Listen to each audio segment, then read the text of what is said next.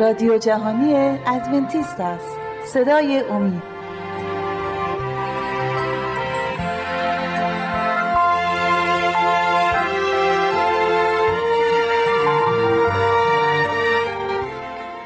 سلام گرم مرا بپذیرید برادران و خواهران عزیز.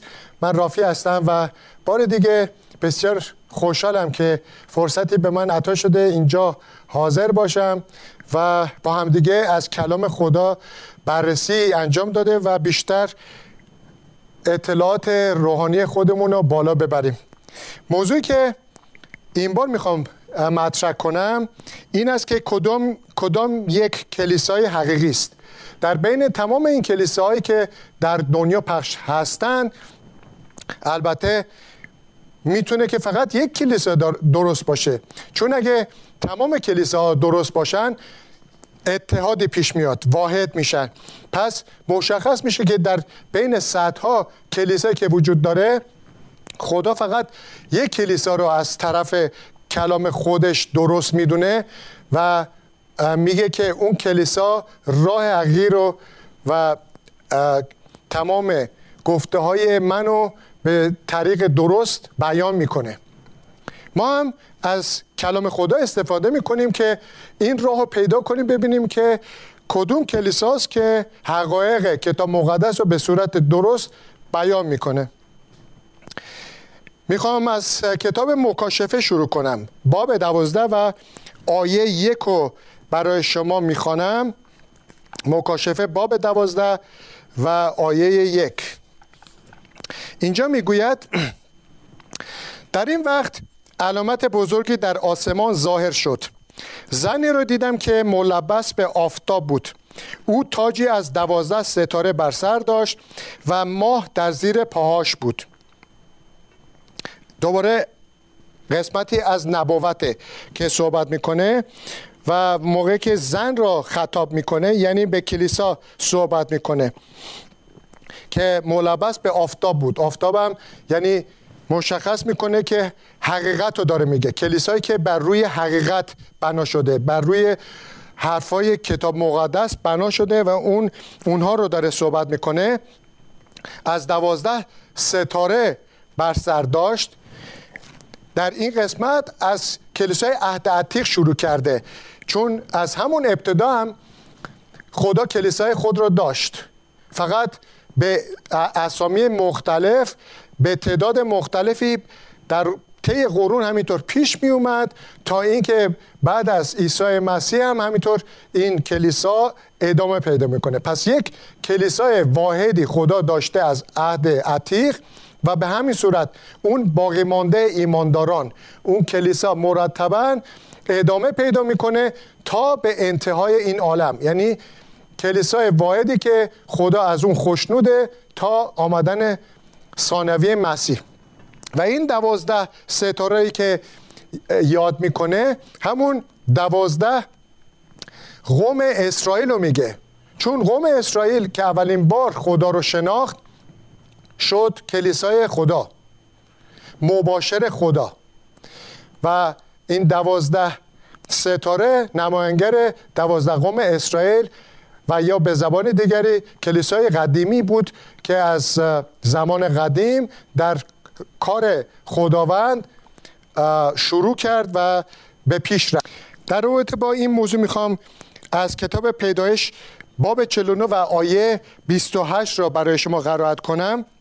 پیدایش باب 49 و آیه 28 که به این صورت می‌گوید اینها دوازده طایفه اسرائیل هستند و این سخنانی بود که پدرشان در موقع ودا مناسب حال هر یک به آنها گفت. پس اون دوازده ستاره ای که در آیه قبلی خوندم حالا در اینجا به ما میگه که اونها دوازده طایفه اسرائیل هستند که همون نشانگر کلیسای ابتدایی که شروع کرده و ادامه داده تا به امروز که کلیسای واحدی است. آیات دیگه هم اینجا خواهم خواند که بیشتر روشن و واضح کنه. افسوسیان در عهد جدید. افسوسیان باب دو آیات 19 تا 22 رو می‌خونم. باب دو آیات افسوسیان باب دو آیات 19 تا 22 پس شما غیر یهودیان دیگر غریب و بیگانه نیستید بلکه با مقدسین خدا هموطن و اعضای خانواده خدا هستید. شما بر شالوده که به دست رسولان و انبیان نهاده شده است بنا شده اید و عیسی مسیح سنگ اصلی آن است. در اتحاد با اوست که تمام امارت به هم متصل می گردد و رفته رفته در خداوند به صورت یک معبد مقدس در می آید شما نیز در اتحاد با او و همراه دیگران به صورت مکانی بنا خواهید شد که خدا به وسیله روح خود در آن زندگی می کند پس اینجا پیشرفت یک کلیسا رو میگه که کلیسایی که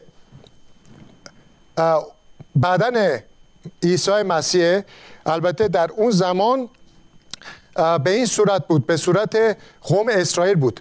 ولی از این آیه که می‌خونم که بعد از مسیح کلام خدا میگه که کلیسا بدن مسیح و از اعضای کلیسا اعضای بدن هستند و اینجا میگه که مرتبا پیش میرن جلو میرن این بدن مسیح برای پیشرفت که مشخص میشه این بدن مسیح یا کلیسا معبد مقدسیه و با یکدیگر در اتحاد هستند.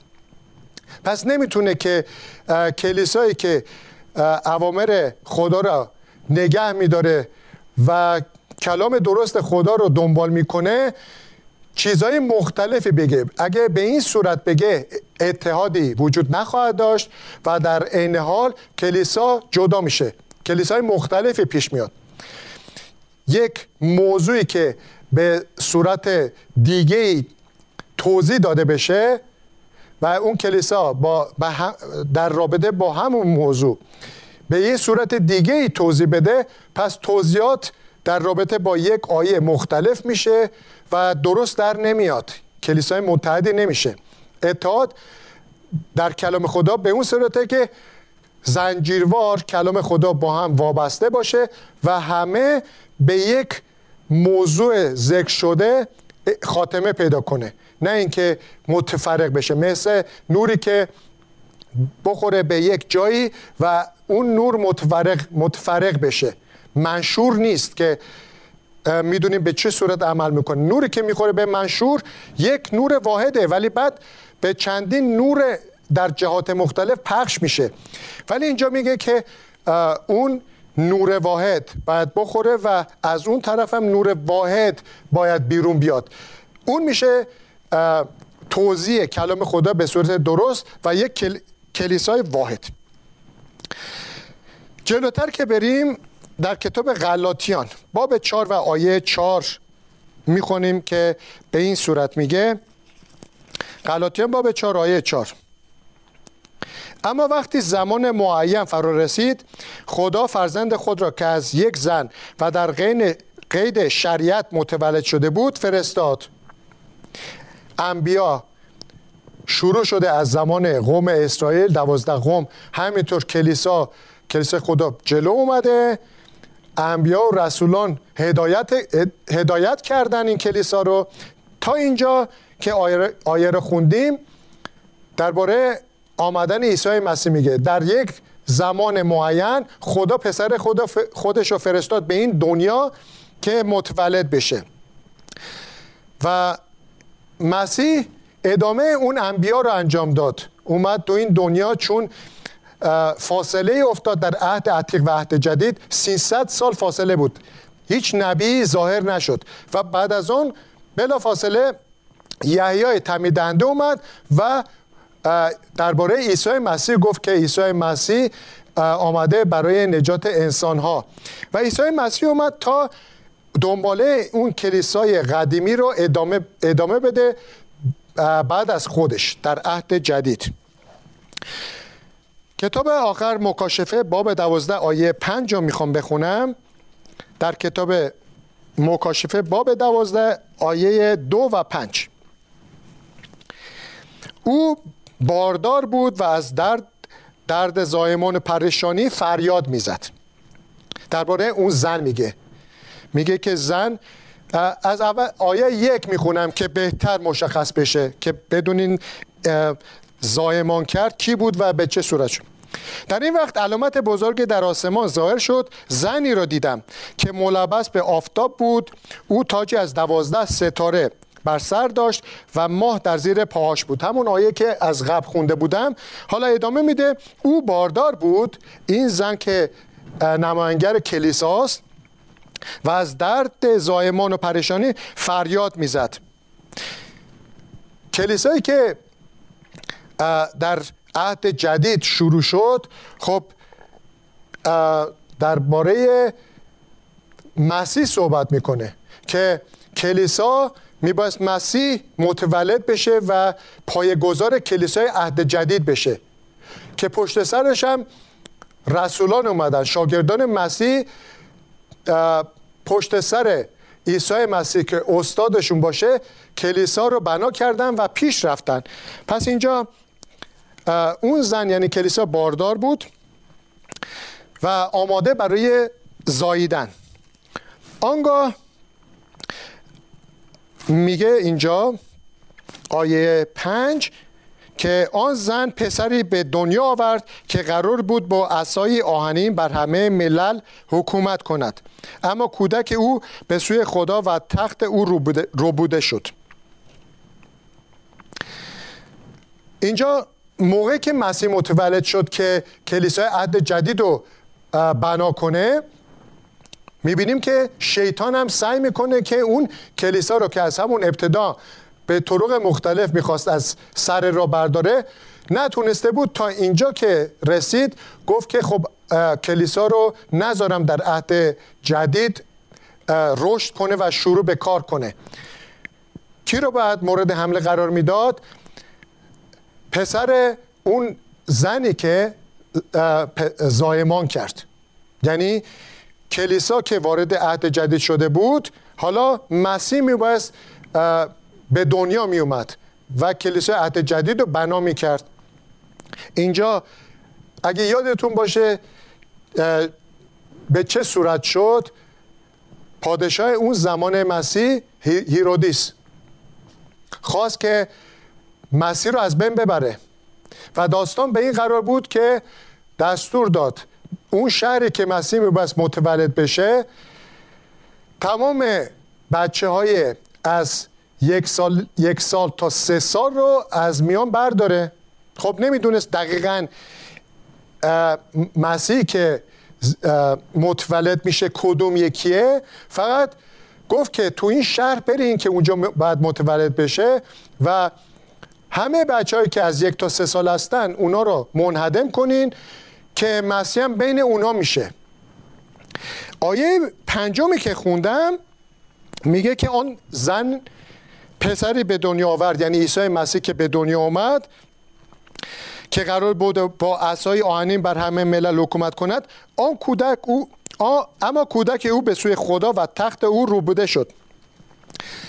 هیرودیس نتونست مسیح رو از میان برداره اون زمان چون که فرشته آمد و به یوسف و مریم گفت که یک چنین عملی می‌خواد انجام بده و بچه رو بردارین و بریم به مصر. و همینطور که داستان رو می‌خونیم اینطور شد. مسیح هنوز کودک بود. برداشتن از دست هیرودیس حیله‌گر و مکار بردن به مصر و به این صورت بود که مسیح از این مرگ نجات پیدا کرد. و موقعی که هیرودیس مرد تا اون زمان در مصر موندن. و بعد فرشته دوباره گفت که هیرودیس مرده و شما می‌تونید برگردین. پس خدا عیسی مسیح رو به این صورت نجات داد. چی می‌شد اگه خدا دخالت نکرده بود؟ هیرودیس می اومد مسیح رو به عنوان یک کودک از همون ابتدا از بین می برد پس کلیسای عهد جدید چی می‌شد؟ کلیسایی که میبایست رشد می‌کرد در عهد جدید و پیشرفت می‌کرد تا به امروز. از دو, دو هزار سال قبل به حالا کلیسایی وجود نمی داشت تموم می‌شد می‌رفت. و خدا اینجا خودش میاد پا می‌ذاره به جلو به کمک کلیسا. عیسی رو اینجا جونش رو نجات میده به عنوان یک کودک که, که میبایست می‌برد. و بعد عیسی مسیح حواری خودش رو جمع می‌کنه و کلیسا رو همونطور که می‌بینین پخش میشن و زیاد میشن تا به حال. اینجا یه مقدار بیشتر از کتاب مکاشفه بخونم که موضوع روشنتر بشه. همون مکاشفه که هستیم آیات سه و چهار رو حالا می‌خونم. آنگاه علامت دیگر در آسمان ظاهر شد. اجدهای بزرگ سخرنگی رو دیدم که هفت سر و ده شاخ داشت و بر هر یکی از سرهایش نیم تاجی قرار داشت و با دم خود یک سوم ستارگان آسمان را جمع کرد و آن را بر زمین ریخت. اجدا در برابر آن زنی که نزدیک بود بزایید. ایستاد تا همین که بچهش به دنیا بیاید آن را ببلد. توضیح, توضیح دادم که به چه صورت این عمل می‌خواد انجام بده. عملش اینه که اول این اجدا که میگه شیطان شیطان خودش مستقیما نمی‌تونست مسیر رو بکشه. شیطان رفت هیرودیس پادشاه رو وسوسه کرد با فکرش بازی کرد که این عیسی مسیح که متولد میشه پادشاه یهود می‌خواد بشه میاد جای تو رو می‌گیره. پس شیطان هدفش این بود که مسیر رو برداره. ولی چون که مستقیما نمی‌تونست به وسیله رفت مثل هیرودیس. ما دست فرشت شیطان هستیم. شیطان می‌تونه اون افرادی که در ذهنشون کار می‌کنن و راه های شیطان رو پیش می‌برن وسیله هستن در دست شیطان. هیرودیس هم در این زمان وسیله در دست شیطان بود ولی نتونست به هدفش برسه. خب حالا آیه بعدی هم ببینیم که آیه نه باشه چی میگه؟ همون باب دوازده مکاشفه آیه نه رو می‌خونم. پس آن اجدای بزرگ از آسمان به زیر انداخته شد. آن مار قدیمی که تمام جهان را گمراه می کند و نامش ابلیس و شیطان است. با فرشتگانش به زمین افکنده شدند. همون شیطان اینجا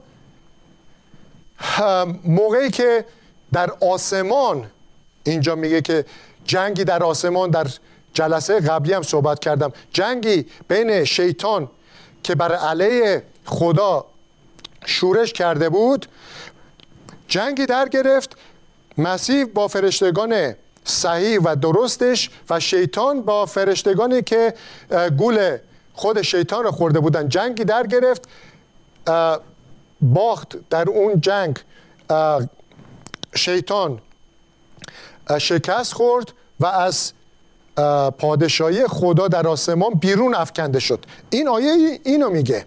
چون در همون آسمان هم بر علیه عیسی مسیح می‌خواست که جنگی را بدازه و مسیح رو از میان برداره. اونجا که شکست خورد حالا مسیح به عنوان یک انسان اینجا متولد شد گفت که اونجا که نتونستم عیسی مسیح رو شکست بدم. حالا خود عیسی مسیح با پای خودش به عنوان یک نوزاد اومده به این جهان. خب حالا که بهتره اینم زمین خودمه. دوباره حمله می‌کنم. بار دوم ببینم موفق میشم که مسیر رو از میان بردارم یا نه. این آیه به این صورت میگه. حالا آیه بخونیم از کتاب حزقیال در عهد عتیق باب 29 و آیه 3 رو می‌خونم. حزقیال باب 29 و آیه 3 که این موضوع رو بیشتر روشن می‌کنه. می‌گوید و بگو خداوند متعال چنین میفرماید. اینک ای فرعون من علیه تو هستم. ای حویلای بزرگ که در میان نهر را دراز کشیده و می‌گویی رود نیل از آن من است و من آن را ساختم. اسم فرعون رو اینجا میاره و داستان فرعون رو می‌دونی که به چه صورت قوم اسرائیل رو در اسارت خود گرفته بود و مرتبا آزار و اذیت قرار می‌داد تا اینکه خود خدا اونا رو از دست فرعون آزاد کرد. ولی چرا اینجا اسم فرعون میاره؟ چون که مثل هیرودیس فرعون هم وسیله در دست شیطان بود. خب هر هر شخصی که بر علیه ایمانداران عمل کنه وسیله دست شیطانه. اون زمان فرعون بود نتونست خدا قوم خودش رو آزاد کرد. زمان عهد جدید هیرودیس شیطان هیرودیس رو استفاده کرد برای نابودی دوباره نشد. پس مستقیما شیطان داره در کاره که به هدفش برسه. جلوتر که بریم چون آیات بیشتره و وقتمونم کمه می‌خوام که مکاشفه باب دوازده و آیه 17 رو بخونم. کتاب مکاشفه باب دوازده و آیه 17 می‌گوید از این رو اجدها نسبت به آن به آن زن خشمگین شد و رفت تا با بقیه فرزندان او که فرمانهای خدا را نگه میدارند و شهادت عیسی را دارند به جنگت. مسیر رو نتونست از میان برداره. میگه که به اون زن خشمگین شد به اون کلیسا خشمگین شد. خب حالا کلیسا هست ولی الان اعضای کلیسا رو می‌تونه از بین ببره. و برای همینم رفت به دنبال اون اشخاصی که اعضای کلیسای حقیقی هستند که یاد کردیم در قسمت گذشته احکام خدا رو نگه میدارن. کلیسایی درسته که تمام احکام خدا رو نگه میداره.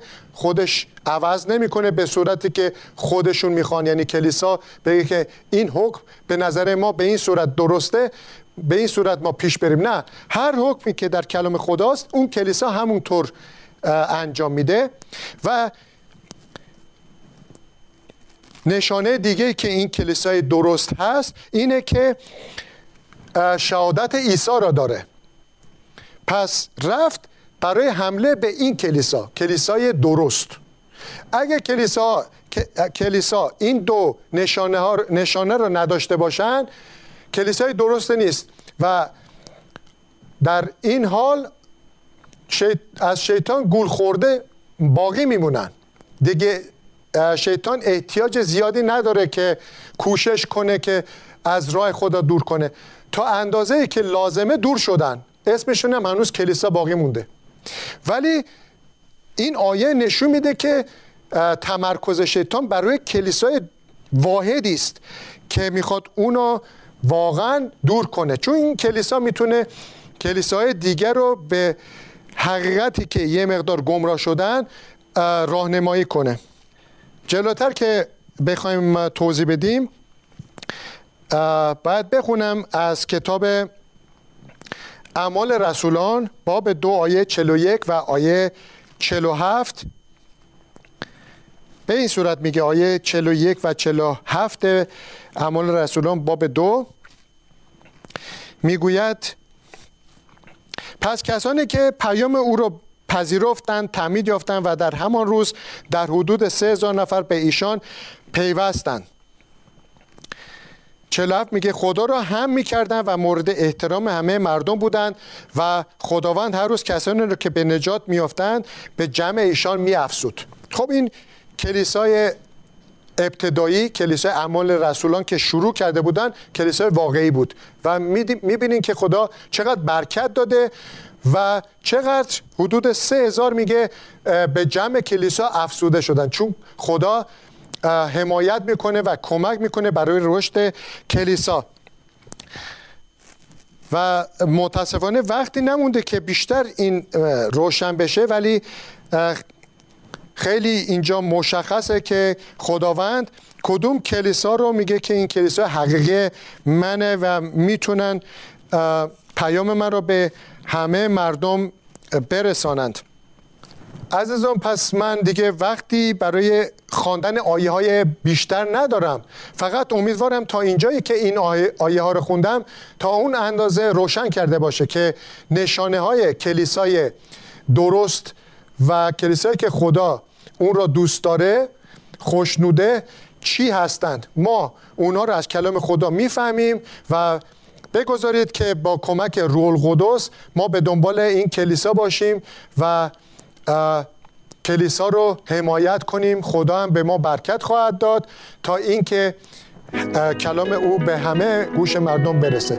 خدا نگهدار همگی شما باشه